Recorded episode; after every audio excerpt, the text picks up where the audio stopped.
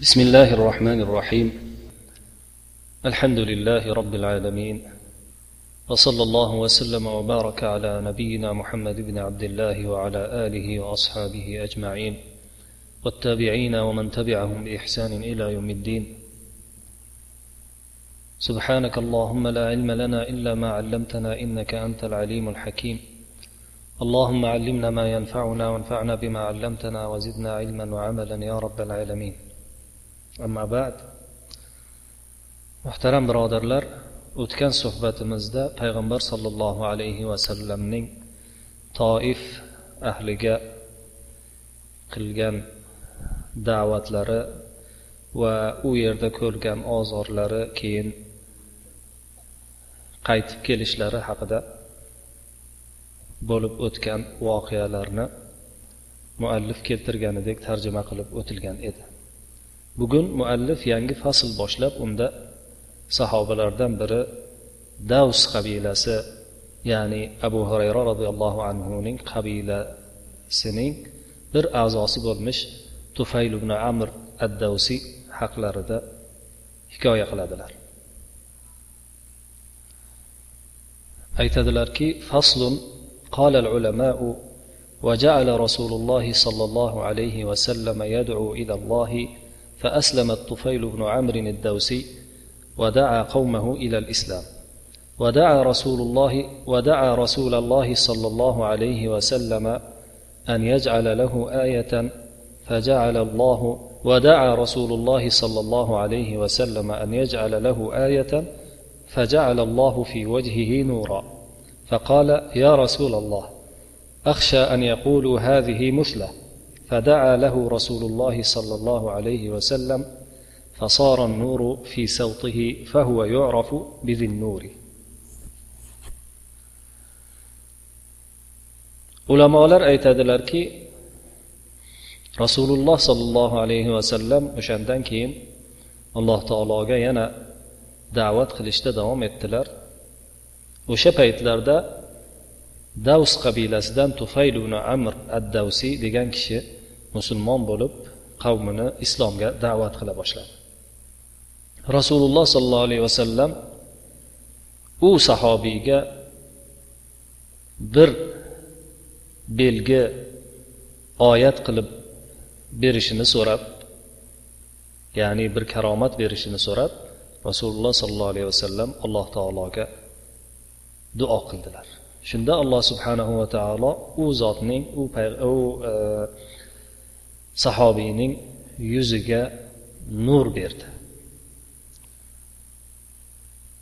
O'shanda bu kishi yo rasululloh ey rasululloh bular ya'ni qavmim yuzimga tushgan bu nurni musla bir buzuq yuzga tushgan bir kasallik deb o'ylashi mumkin. Musla deb arab tilida badanni o'zining holatidan chiqarib tabiiy holatidan chiqarib kesib tashlashni musla deyiladi. O'shanaqa deb o'ylashlari mumkin deb qo'rqaman dedilar. Shunda rasululloh sollallohu alayhi vasallam alloh taologa yana duo qilib qilganlarida nur u kishini qamchilarini uchiga tushdi. Shuning uchun ham u kishi nur egasi zun nur deb ataladilar فأسلم بعض قومه فأقام الطفيل في بلاده إلى أن هاجر بعد الخندق ما بين السبعين إلى الثمانين بيتا من قومه فوافوا رسول الله صلى الله عليه وسلم بخيبر. U kishining da'vatlaridan qavmlarini ba'zilari musulmon bo'ldi. Tufayl ibn amr o'z mamlakatlarida o'zlarini diyorlarida turib da'vat qildilar. To handaq g'azotidan keyin ya'ni payg'ambarimiz sollallohu alayhi vasallam madinaga hijrat qilib borib u yoqda to'rt besh yil turganlaridan keyin bo'lgan handaq g'azotidan keyin o'zlarini diyorlaridan madinaga hijrat qilib keldilar. Yetmish kishidan sakson kishigacha bo'lgan uy bilan ya'ni o'sha uy egalari bilan qavmlaridan shuncha kishi bilan hijratga payg'ambar sallallohu alayhi vasallam oldilariga yetib kelib rasululloh sollallohu alayhi vasallamni haybarda ekanlarida uchratdilar وذكر محمد بن اسحاق انه اسهم لهم وانه كان عند رسول الله صلى الله عليه وسلم بالمدينه حتى قبض الله رسوله فلما ارتدت العرب فلما ارتدت العرب خرج مع المسلمين فسار معهم حتى فرغوا من طليحة الأسدي ومن أرض نجد كلها. ثم سار مع المسلمين إلى اليمامة ومعه ابنه عمرو بن الطفيل. tarixchi muhammad ibn ishoq rahimaullohni zikr etishicha rasululloh sollallohu alayhi vasallam ularga ham ya'ni o'sha hijrat qilib kelgan davs qabilasiga ham o'sha haybar g'azotidan ulush olib berganlar. Va tufayl ibn amr rasululloh sollallohu alayhi vasallamning yonlarida madinada u kishi bilan birga turdilar. To alloh subhanahu va taolo u zotni payg'ambar sallallohu alayhi vasallamni vafot ettirguncha. Vafot etganlaridan keyin arablarni ba'zilari murtad bo'lib dindan qaytib ketganida musulmonlar bilan birga chiqib ular bilan birga yurib tulayha asadiy degan o'sha murtadlarni boshliqlaridan biridan forig' bo'lib ularni tormor etgunlaricha u kishilar bilan yurdilar.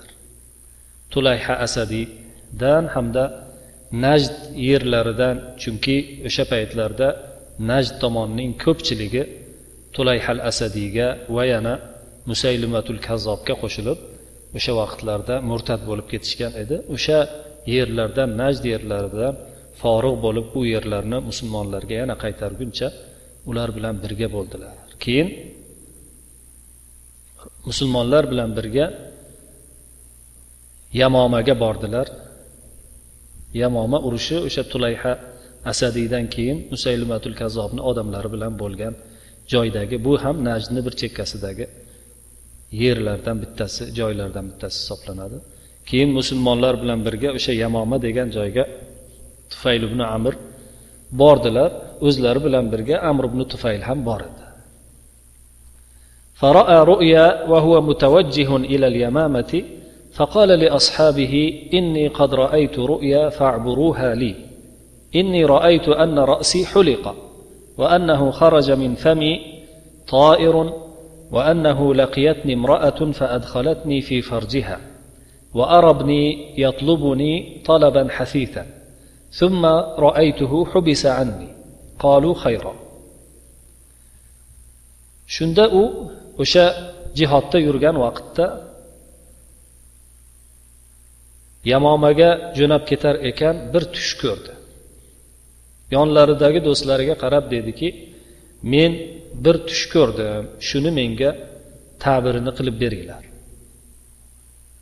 Men boshimning qirib olinganini ko'rdim ya'ni sochim qirib olinibdi. Og'zimdan esa bir qush uchib chiqib ketibdi. Keyin meni bir ayol uchratib qolibdida o'zining qorniga kirgizib yuboribdi. O'g'limni meni orqamdan juda qattiq izlab yurganini ko'rdim. Keyin qarasam mendan uzoqda qolib ketibdi dedi. Shunda u kishini do'stlari ha yaxshi deb qo'yishdi. O'zlari esa qola amma ana faqat avvaltuha qolu va maza قال فأما حلق رأسي فوضعه وأما الطير الذي خرج من فمي فروحي وأما المرأة التي أدخلتني في فرجها فالأرض تحفر فأغيب فيها. وأما طلب ابني إياي ثم حبسه عني فإني أراه فإني أراه سيجهد أن يصيبه ما أصابني. Keyin o'zlari tavil qilib aytdilarki men buni tavil qildim dedilar. Nima deb tavil qildingiz? deganda sochimni olinishi boshimni olinishi boshimni e, qirilishi yerga qo'yilishidir. Og'zimdan chiqib ketgan qush ruhim bo'ladi. O'zini qorniga meni kirgizib yuborgan ayol yer bo'ladi. Yerga qazilib men yerga qo'yilaman o'g'limni meni izlab keyin orqada qolib ketgani esa gumonimcha menga tegadigan narsaga u ham harakat qiladiyu lekin orqaroqda qolib ketadi degan ma'noda shunday dedilar. فقتل رحمه الله شهيدا باليمامة وجرح ابنه جراحة شديدة. ثم استبسل فيها ثم قتل عام اليرموك شهيدا في زمن عمر رضي الله عنهما. shunday qilib tufayl ibn amr davsiy rahimaulloh yamomada inshaalloh shahid bo'lib qatl etildilar o'g'illari esa o'sha ma'rakada o'sha urushda juda qattiq jarohat oldilar. Keyin urushlarda juda jonbozlik ko'rsatib umar roziyallohu anhuning zamonlarida yarmuk g'azotida shahid bo'lgan holda vafot etdilar deydilar hazrati ibn ishoq rahmatullohi alayhi o'zlarini tarix siyrat kitoblarida. Keyin muallif rahimaulloh yangi fasl boshlab unda rasululloh sollallohu alayhi vasallamning makkai mukarramadan masjidul harom tomondan masjidul aqso tomonga baytul muqaddas tarafga qarab bir zumda jabroil alayhissalom tomonidan olib ketishlari kechasi olib borilishlariyu keyin u yerdan baytul maqdisdan yettinchi osmonga qadar ko'tarilganliklari ya'ni meroj voqeasi muhim bir payg'ambar sollallohu alayhi vasallamni hayotlarida yuz bergan mo'jiza bo'lmish meroj voqeasi haqida so'z boshlab uni undagi kelgan masalalarni zikr etadilar. Faslun ثم أسري برسول الله صلى الله عليه وسلم بجسده على الصحيح من المسجد الحرام إلى إلى بيت المقدس راكبا على البراق صحبه جبرائيل عليهما السلام فنزل هناك وصلى بالأنبياء إماما وربط البراق بحلقة باب المسجد. فصل. keyin rasululloh sollallohu alayhi vasallam sahih qavlga binoan o'zlarini jasadlari bilan ya'ni faqat ruhlari emas haqiqiy suratda jonu jasadlari bilan birgalikda tanalari bilan masjidul haromdan baytul maqdisga tomon buroqga mingan holda o'sha vaqtda bir dobba ya'ni miniladigan bir hayvonni jabroil alayhissalom olib kelgan bo'ladilar. O'shanga minadilarda shu buroq degan nimani ba'zi rivoyatlarda buning vasfi ham keladi. Qadam qo'ygan tomoni o'sha o'zining o'tkir ko'zi yetgan yerigacha qadam qo'yar edi. Ya'ni barqday bo'lgan yashindek bo'lgan tezlikdagi bir hayvonni olib o'sha hayvonga mingan holda rasululloh sollallohu alayhi vasallam kechasi baytul muqaddasga olib ketildi. Bu safarda jabroil alayhissalom u kishiga hamsafar bo'ldilar. O'sha joyga borib u yerga tushdilar. Keyin barcha payg'ambarlarga imom bo'lgan holda namoz o'qib berdilar. Ya'ni payg'ambar sollallohu alayhi vasallam va masjidul aqsoni eshiklaridan biriga birini halqasiga buroqni bog'lab qo'ydilar. Bu hikoya sunnati nabaviyaning sahih kitoblarida sahihaynda va boshqa kitoblarni barchasida tavotur shaklida juda ko'p shaklda kelganligi tufayli hamda buni qisqacha bayoni qur'oni karimni o'zida isro surasida kelganligi tufayli bunga bu mo'jizaga iymon keltirishimiz barcha musulmonlar uchun shubhasiz bo'lgan holda iymon keltirishimiz vojib bo'ladi. Bu narsalar albatta insonning hozirgi zamondagi faqat modda ichida yashayotgan insonning musulmon bo'lgan kishi uchun yana bir iymoniga sinov bo'ladi barcha musulmonlar bunga ikkilanmay bundagi kelgan tafsilotlarga ham iymon keltirishlari sahih bo'lgan tafsilotlarga iymon keltirishlari vojib bo'lib qoladi ثم عرج به تلك الليلة من بيت المقدس إلى السماء الدنيا keyin o'sha kechani o'zidayoq baytul muqaddasdan birinchi quyi osmonga eng yaqin osmonga chiqarildilar. Ma'lumki quyi osmonda yulduzlar bezalgan. Ya'ni birinchi osmonning o'zida shu hozirgi paytda poyoni ko'rilmayotgan keti uzilmayotgan yulduzlar galaktikamiz nechta galaktika bo'lsin hali yillar o'tishi bilan yana boshqa galaktikalar ham kashf etilar. Bularning hammasi birinchi quyi osmonda hisoblanadi. Chunki alloh subhanava taolo mulk surasida ham boshqa bir yana fussilat surasida ham quyi osmonni yulduzlar bilan bezaganligini bayon etgan.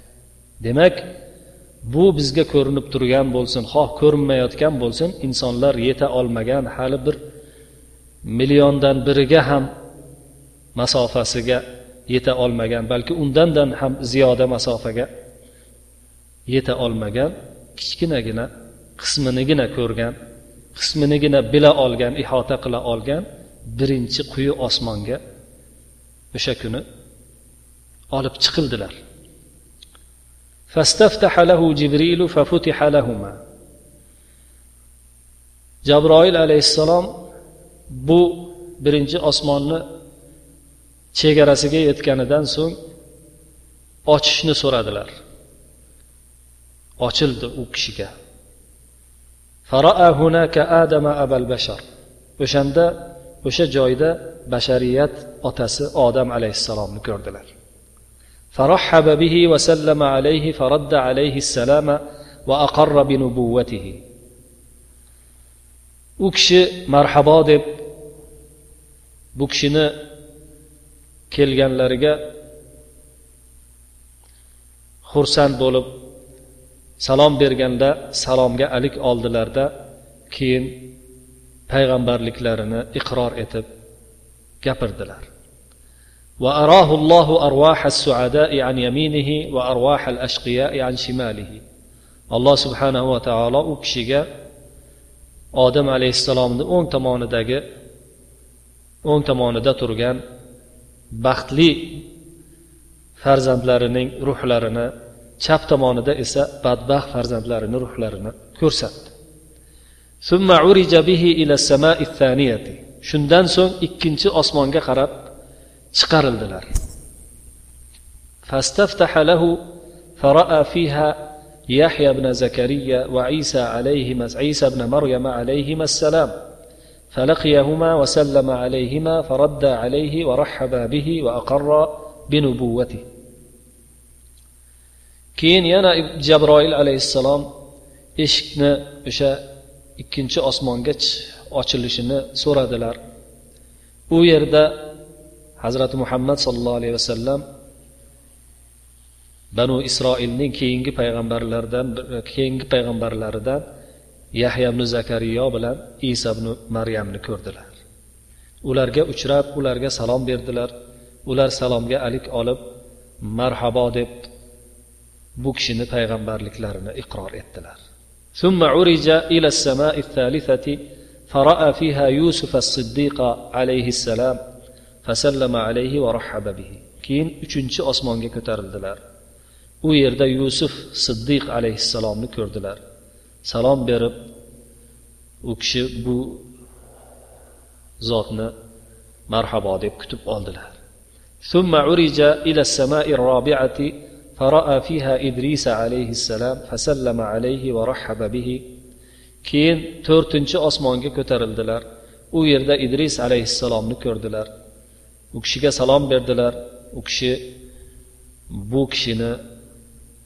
xushlab kutib oldilar ثم عرج به إلى السماء الخامسة فلقي فيها هارون بن عمران فسلم عليه ورحب به وأقر بنبوته keyin beshinchi osmonga ko'tarildilar u yerda horun ibn imron bilan uchrashdilar muso ibn imronni akalari muso alayhissalomni akalari salom berdilar u kishi xushlab kutib olib bu kishini payg'ambarliklarini iqror etdilar ثم عرج به إلى السماء السادسة فلقي فيها موسى عليه السلام فسلم عليه ورحب به وأقر بنبوته keyin oltinchi osmonga ko'tarildilar u yerda muso alayhissalom bilan uchrashdilar salom berdilar u kishi ham xushlab kutib olib payg'ambarliklarini iqror etdilar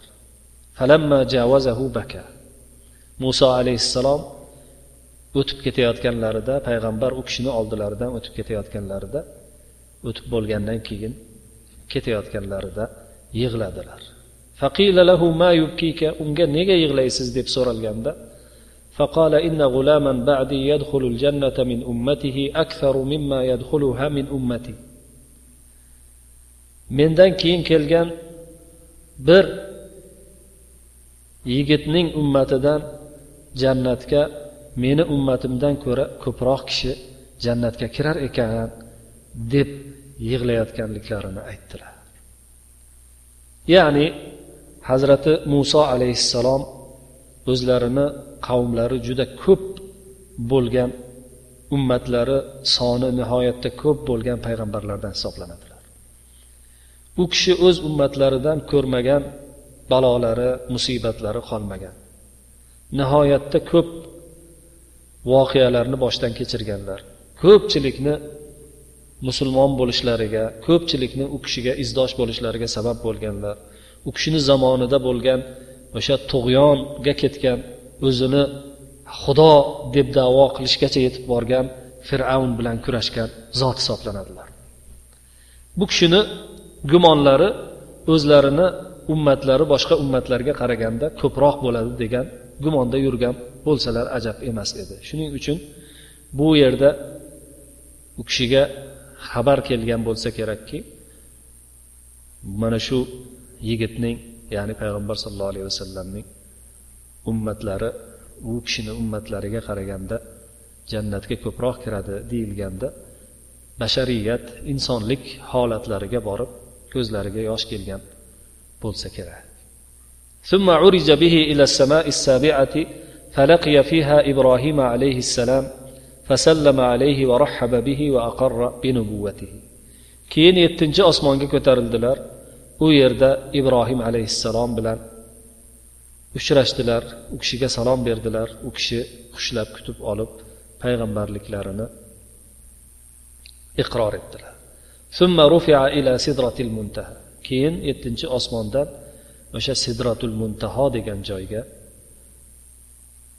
nihoyaning ya'ni oxirgi bog' degan joyga yoki o'sha joyni nomi shunaqa deb atalgan o'sha joyga ko'tarildilar. Keyin u kishiga baytul osmondagi uy baytul ma'mur ko'tarilib ko'rsatildi. Baytul ma'mur ya'ni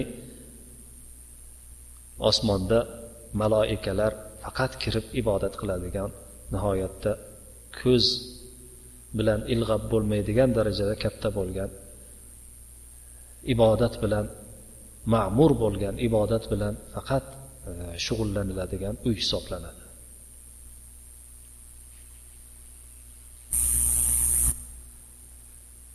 ثم عرج به إلى الجبار جل جلاله فدنا منه حتى كان قاب قوسين أو أدنى فأوحى إلى عبده ما أوحى va farada alayhi xamsina solata. Keyin jabbor jalla jaloluhga chiqarildilar. Ya'ni alloh subhanahu va taolo huzuriga. Payg'ambar sollallohu alayhi vasallam jabbor subhanahu va taologa yaqinlashdilar. Hatto bir kamon miqdorida yoki undan ham yaqin qoldi degan oyatni bu yerda bu kishi shu tafsir bilan tafsir qilyaptilar. Lekin ba'zi mufassirlar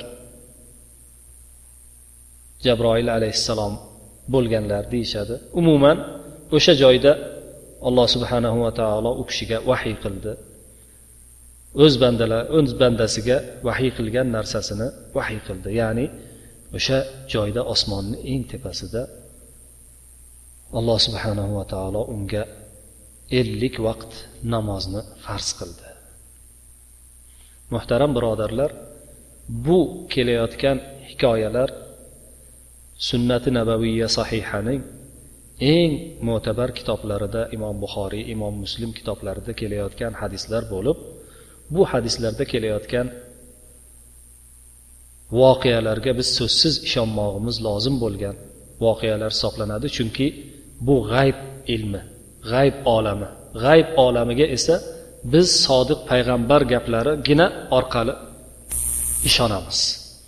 Ya'ni bu zot tomonidan kelgan voqea bo'lganligi uchun so'zsiz ishonishimiz vojib bo'ladi. Zero biz bu payg'ambarning vahiyni hamma aytgan gaplari vahiy ekanligini biron bir gaplarida zarracha yolg'on yo'qligini bilamiz. Shuning uchun so'zsiz iymon keltiramiz g'ayb olamiga. O'sha namozning farz bo'lishi ham osmonni tepasida bo'lganligi uchun biz ham shunga iqror qilgan holda kayfiyatini qanday bo'lganligini tasavvurimizga sig'dira olmasak ham tasavvur qilmagan holda ham agar tasavvurimizga sig'masa iymon keltiramiz.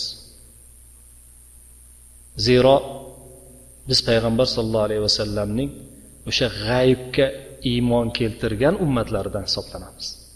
Shuning uchun ham bu ummatning g'aybga bo'lgan g'oyibdagi narsani so'zsiz ishonganligi uchun ham buni martabasi bu ummatni martabasi ulug' hisoblanadi. Hatta marra ala musa. Qaytdilar payg'ambar sollallohu alayhi vasallam qaytayotganlarida muso alayhissalomni oldidan o'tdilar. Faqola bima umirta? Shunda muso alayhissalom nimaga buyurilding deb so'radilar. Nimaga buyurildiz dedilar. Faqola bi hamsina solatan. Ellik vaqt namozga dedilar. Faqola inna ummataka la yutiquna zalik. Shunda ummatingiz buni eplay olmaydilar bu narsa toqatlariga dan tashqari deb javob berdilar farji ila robbika fasalhu taxfifa li ummatik robbingizga qaytib ummatingiz uchun yengillik so'rang dedilar فالتفت إلى جبريل كأنه يستشيره في ذلك فأشار أن نعم إن شئت جبرائيل عليه السلام qarab maslahat so'ragandek qaradilar jabroil alayhissalom xohlasangiz mayli deganday ishora qildilar فعلى به جبريل حتى أتى الجبار جل تبارك وتعالى وهو في مكانه هذا لفظ البخاري في صحيحه في بعض الطرق keyin buxoriyda kelgan buxoriyni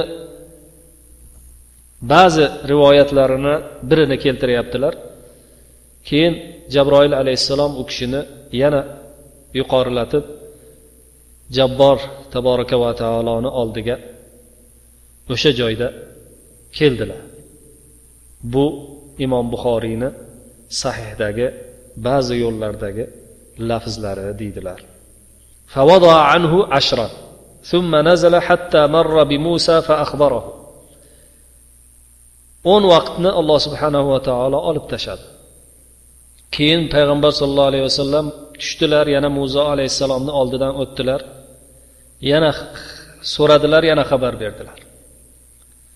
Muso alayhissalom ham ila robbika fasal taxfifa robbingizga qaytib yana yengillik so'rang dedilar.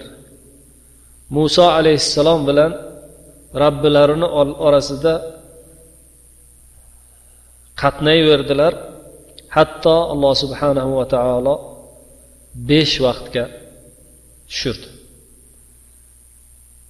فلم يزل يتردد بين موسى وبين ربه تعالى حتى جعلها خمسة فأمره موسى بالرجوع وسؤال التخفيف shunda besh vaqtga tushirgandan keyin muso alayhissalom u kishidan yana qaytishni so'rab yengillik so'rang dedilar shunda payg'ambarimiz sollallohu alayhi vasallam aytdilarki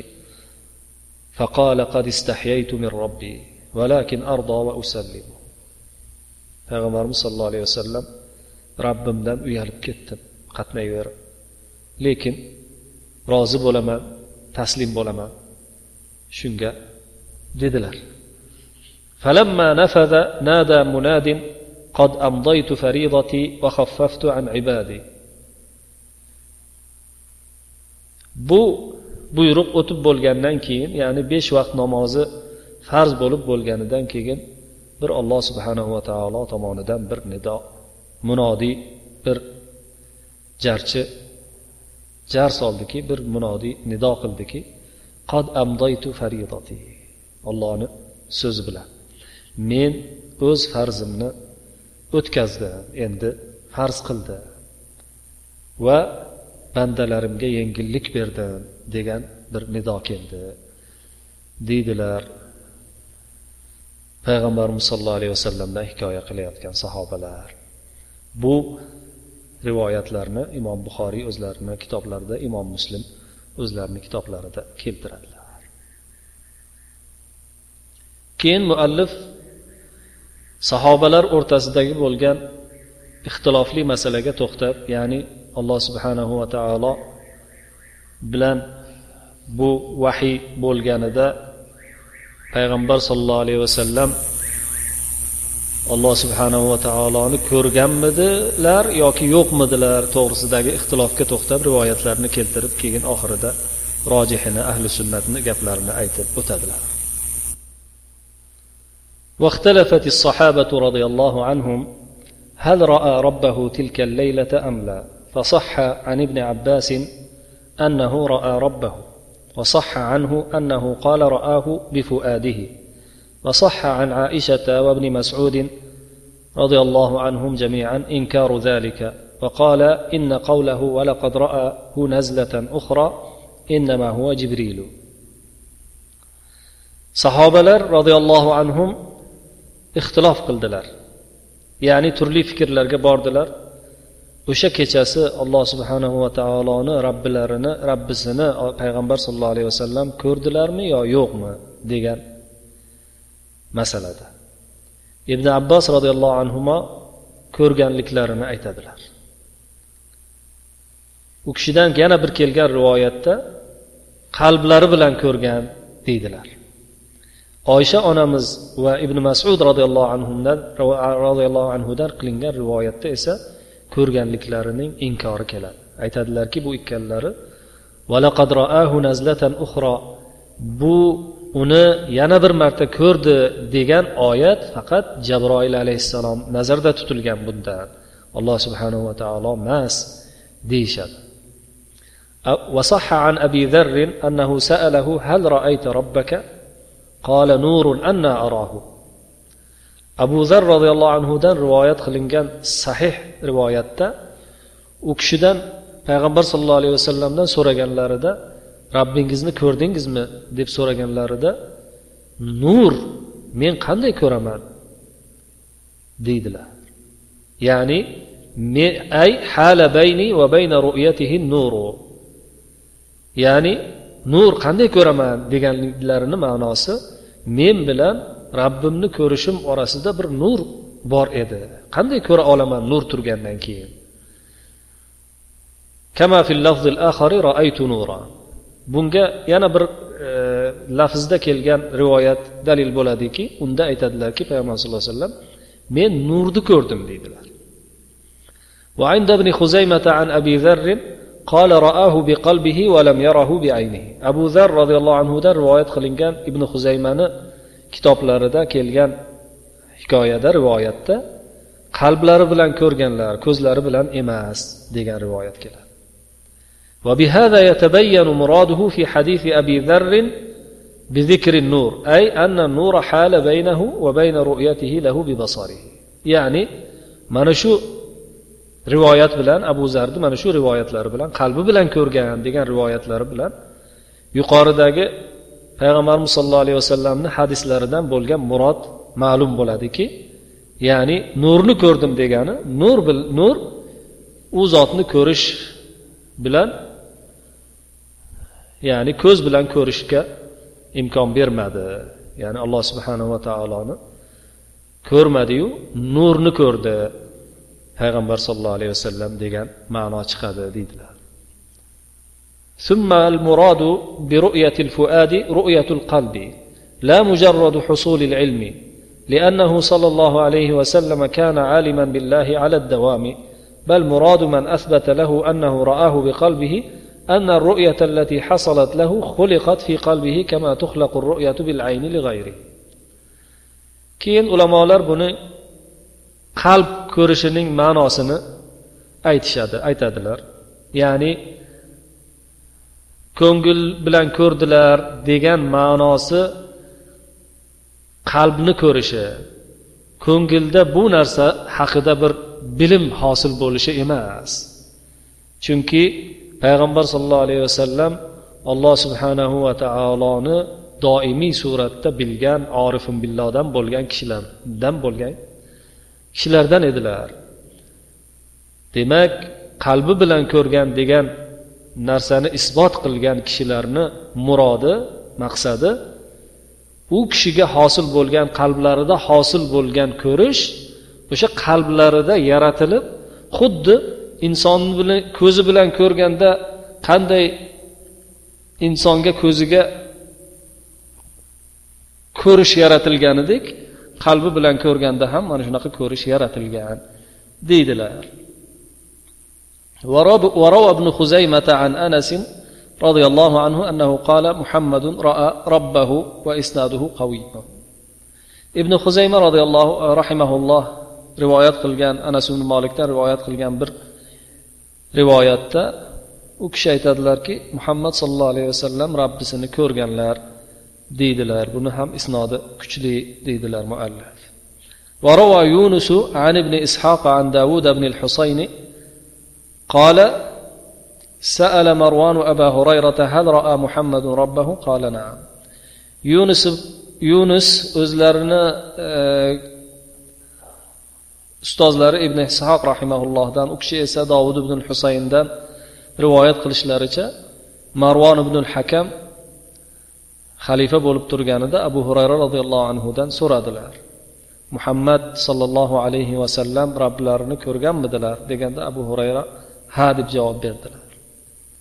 Bularning hammasining tafsiri hali keladi. Bu ko'rishdan murod nima ekanligini hozir biz shoshmasdan o'sha rivoyatlarni tarjima qilib o'tamiz keyin oxirida ko'rishdan maqsad bularning bu sahobalarning ko'rdi degan narsadan nimani nazarda tutganliklari pastda hali ayon bo'ladi وفي تفسير عبد الرزاق عن معمر عن الزهري وذكر إنكار عائشة أنه رآه قال الزهري ليست عندنا أعلم من ابن عباس رضي الله عنهما عبد الرزاق تفسير لاردا وكشي o'zlarini shayxlari ma'mardan ma'mar esa o'zlarini shayxlari zuhriy imom zuhriydan rivoyat qiladilar. Imom zuhriy oysha onamizni bu payg'ambar sallallohu alayhi vasallamning ko'rishlarini inkor qilgan hikoyasini qila turib aytadilarki bizni nazarimizda oysha onamiz ibn abbos roziyallohu anhudan e, biluvchiroq emaslar ibn abbos ko'rdi deganlar biz o'shani olamiz deganday qilib shunday deydilar. وفي تفسير ابن سلام عن عروة أنه كان إذا ذكر ذكر إنكار عائشة للرؤية يشتد عليه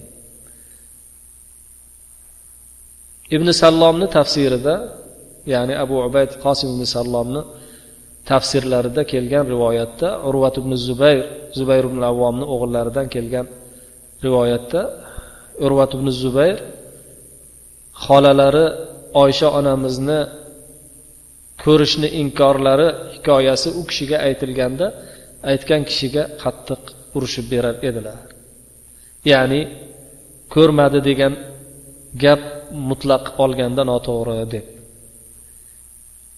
وحكى عبد الرزاق عن معمر عن الحسن أنه حلف أن محمد رأى ربه عبد الرزاق o'zlarini tafsirlarida mashhur imom abdurazzoq sanoniy o'zlarini tafsirlarida shayxlari mamar ibn roshiddan mamar ibn roshid esa o'zlarini shayxlari hasan basriydan imom hasan basriydan rivoyat qiladilarki imom hasan basriy qasam ichar edilarki muhammad sallallohu alayhi vasallam robbilarini ko'rganlar deb qasam ichar edilar وممن أثبت الرؤية لنبينا صلى الله عليه وسلم الإمام أحمد بن حنبل فروى الخلال في كتاب السنة عن المروزي قلت لأحمد إنهم يقولون إن عائشة قالت من زعم أن محمدا رأى ربه فقد أعظم على الله الفرية فبأي معنى تدفع قولها؟ قالت بقول النبي صلى الله عليه وسلم رأيت ربي.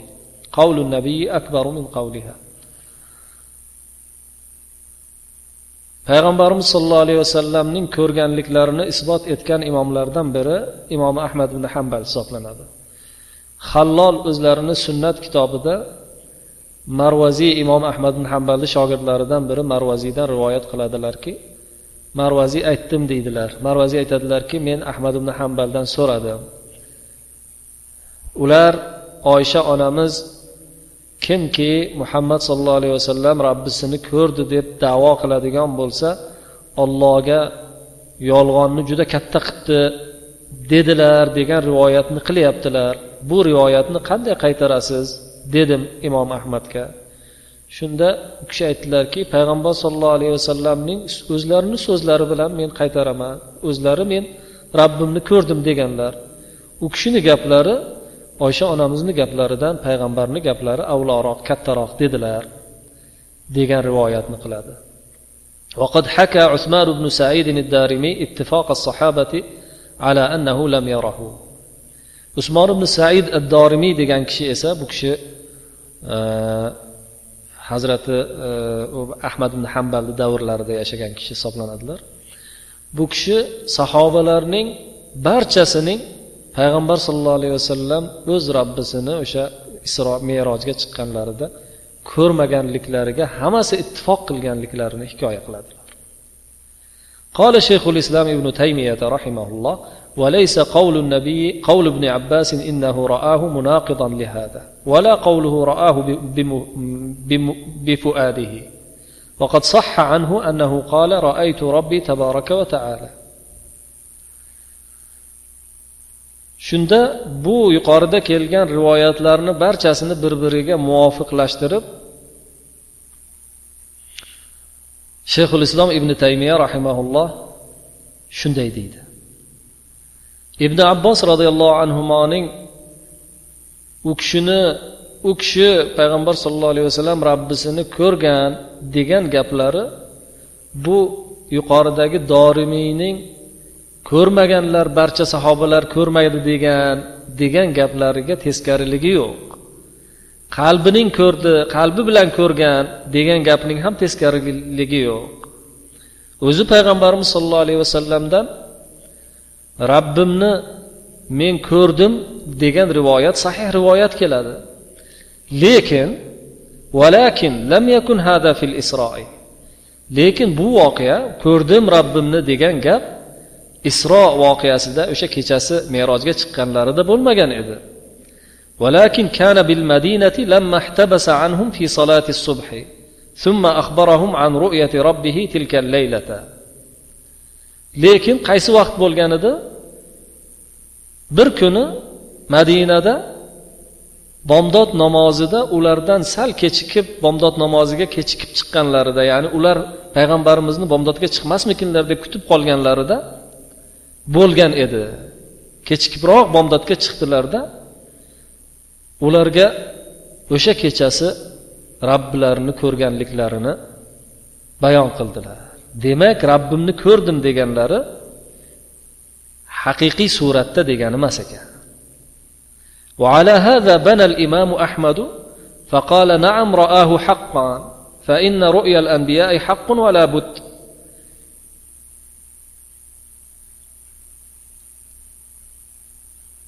tushda ko'rgan ekanlar shuning uchun ham imom ahmad o'sha robbilarini ko'rgan degan gaplarni aytishga mana shu rivoyat sabab bo'lgan. Shu rivoyatga suyanib aytganlarki haqiqatda roblarini ko'r ollohni ko'rdilar chunki payg'ambarlarning tushlari haq bo'ladi.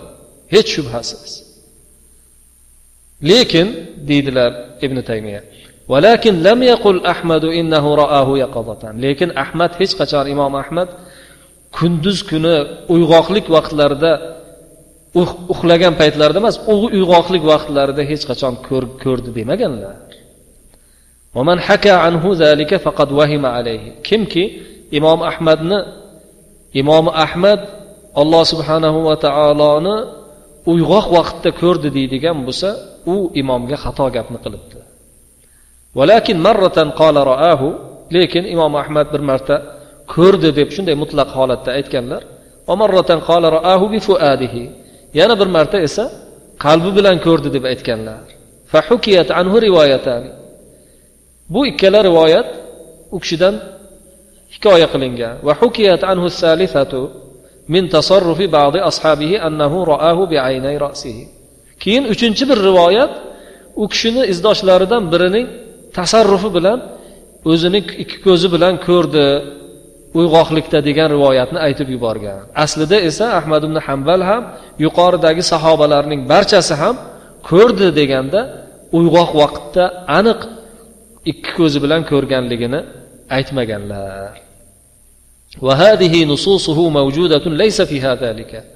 Bu kishini imom ahmaddan kelgan gaplar barchasi mavjud.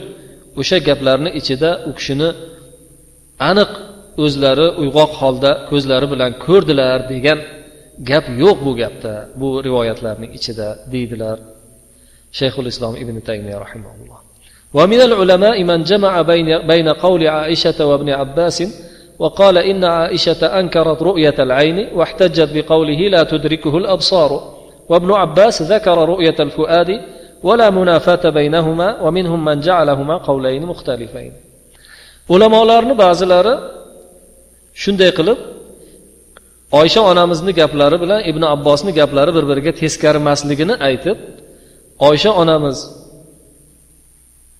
ko'z bilan ko'rishni inkor qilganlar. O'sha haligi la tudrikuhul absor ko'zlar u zotni idrok eta olmaydi degan oyat bilan dalil ko'rsatib ko'z bilan ko'rishni inkor qilganlar. Ibn abbos roziyallohu anhu esa qalb ko'rishini zikr etganlar. Demak bularni orasida hech qanaqa tafovut munofot yo'q ba'zi ulamolar esa bu ikkalalarini qavullarini ikki xil qilib bir biriga teskari qavul deb atashgan وأكثر أهل السنة يرجحون قول ابن عباس لما فيه من الإثبات ومن قال إن النبي صلى الله عليه وسلم رآه بعينيه في الدنيا فهو أيضا غالط قائل قولا لم يقله أحد من الصحابة ولا الأئمة أهل السنة ko'pchiligi ibn abbos roziyallohu anhuni qavllarini so'zlarini tarjih qiladilar. Isbot etadilar. Bunda ya'ni ko'rdi degan isbot bo'lganligi uchun. Ya'ni aytadilarki payg'ambar sollallohu alayhi vasallam robbilarini qalblari bilan ko'rganlar degan narsani ko'pchilik ahli sunnat aytadilar. Ahli sunnatni ba'zilarida esa umuman ko'rmaganliklarini aytuvchi kishilar ham bor. Lekin kimki payg'ambar sollallohu alayhi vasallam e, rob subhanahu va taoloni dunyoda ko'zi bilan ko'rdi deydigan bo'lsa sahobalar ham aytmagan imomlar ham birontasi aytmagan bir noto'g'ri g'alat qavlni aytgan bo'libdi o'shaning uchun bizni e'tiqodimiz payg'ambar sollallohu alayhi vasallam va boshqa biron kishi alloh subhanahu va taoloni dunyoda o'zini ko'zi bilan hech qachon ko'rolmagan ko'rolmaydi والمنقول في رؤية العين في الدنيا عن النبي صلى الله عليه وسلم كله كذب موضوع باتفاق أهل العلم ibn taymiya rahimaulloh so'zlarida davom etib aytadilarki payg'ambar sollallohu alayhi vasallam tomonidan dunyoda alloh subhanahu va taoloni ko'z bilan ko'rdi degan rivoyatlarni barchasi ahli ilmlarni ittifoqi bilan payg'ambarga to'qilgan yolg'on hadislardan hisoblanadi وكذلك عن أحمد فإنه لم يقل قط إنه رآه بعينه ahmad ibn hambaldan kelgan rivoyat ham noto'g'ri u kishi biron marta ko'zlari bilan ko'rdi deb aytmaganlar hech qachon وأما أحاديث المعراج فليس في شيء منها ذكر رؤيته البتة أصلا فالواجب اتباع الآثار الثابتة في ذلك وما كان عليه السلف والأئمة هو إثبات مطلق الرؤية بالفؤاد انتهى كلامه ammo meroj hadislariga keladigan bo'lsak biron bir rivoyatlarini bir qismida payg'ambarimiz sollallohu alayhi vasallamning bu boradagi ya'ni robbilarini ko'rish borasidagi hikoyalari zikri etilmaydi hech qachon zikr etilmagan demak vojib narsa shuki bu masalada ham payg'ambarimiz sollallohu alayhi vasallamdan sahobalardan sobit bo'lgan hadislar osorlarga ergashish kerak. Va salaflar ilgargi imomlarimiz e'tiqod qilgan narsani e'tiqod qilish kerak. Bu faqat alloh subhanahu va taoloni payg'ambarimiz sollallohu alayhi vasallamning qalb bilan ko'rganliklarini isboti hisoblanadi deydi. Ibn taymiya rahimaulloh so'zining oxirida. Muallif ham shu yerda so'zini oxirlab keyingi yangi faslni boshlaydilar. Bu faslni keyingi suhbatga qoldiramiz. Hozir esa sizlar bilan xayrlashamiz. Va sallallohu vasallam va baraka ala nabiyina muhammad va ala alihi va ashabihi ajmain. Vassalomu alaykum va rahmatullohi va barakatuh.